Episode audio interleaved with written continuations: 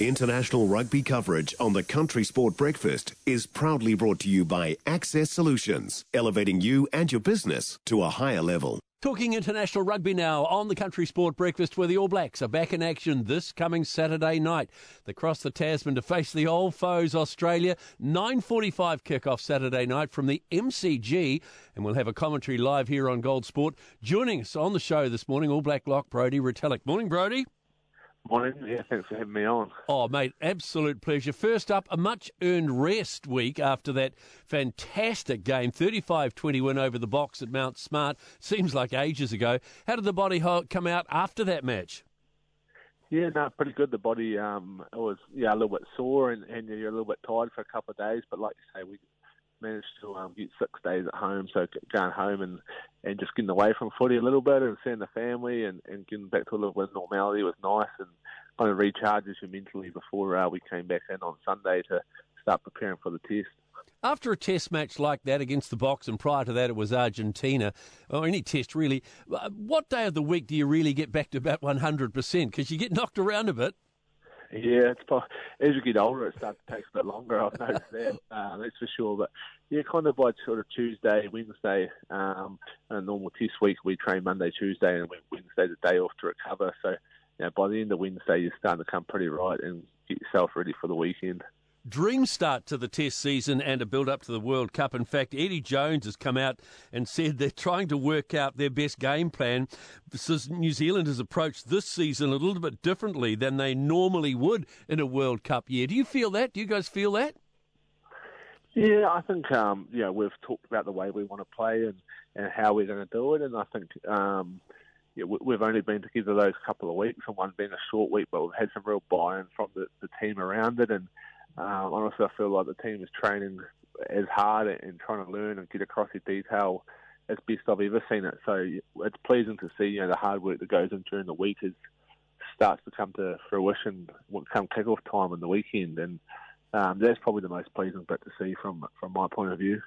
That first 20 minutes against the Boks was probably some of the best rugby I think I've ever seen in my life. How did you guys feel about it?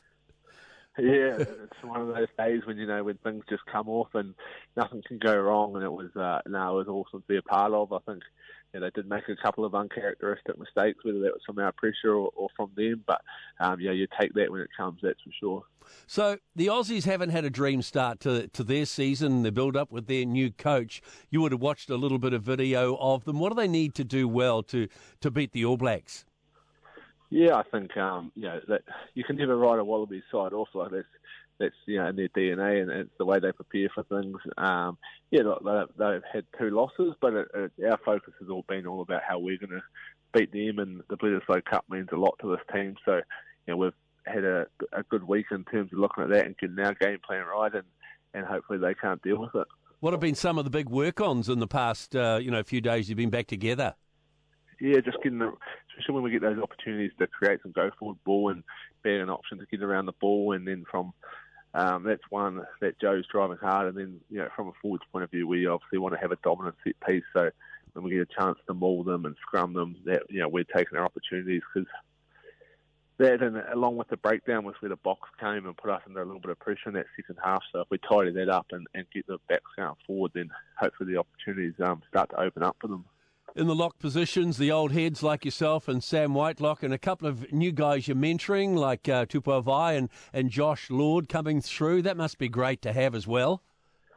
Yeah, it's awesome. Man. You know, I managed to play with Josh and Toops for the last couple of seasons at, at the Chiefs, and they're, they're great, you know, great athletes and um, come a long way. And yeah, it's awesome that you know, like obviously the locking department and a number of other positions are, are, across the team. The squad are all got plenty of competition and people putting their hand up and want to be played. So it's, it's only good for the team that, that you're pushing people and uh, making them better when that happens.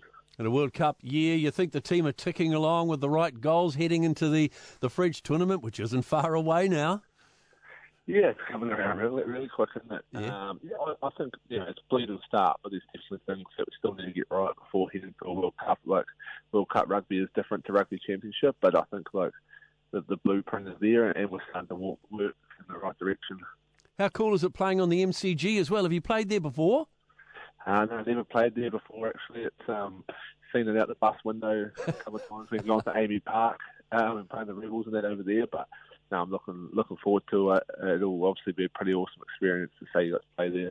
And talking about World Cups, um, you've been watching the footy ferns going so well. That's captivating the nation too, isn't it? Yeah, watched the opening game and uh, the, the one this week. It, it's pretty awesome to see it. It's great that the country's kind of getting behind it and you know, some massive crowds turning out. So um, yeah, it's been it's been cool. And it's uh, not I haven't watched much soccer before, to be honest, but um, yeah, have been enjoying watching it. Fantastic. Hey, Brodie, you and the team go well. Good luck on Saturday night, mate. No worries. Thank you very much. Brodie Retallick joining us here on the show. Quarter past seven, we'll have a, a live commentary of the match from 9.30. Elliot Smith is going to be there. All Blacks and Australia. Out of the MCG, we've played there three times in the past. Won the first time, 1997.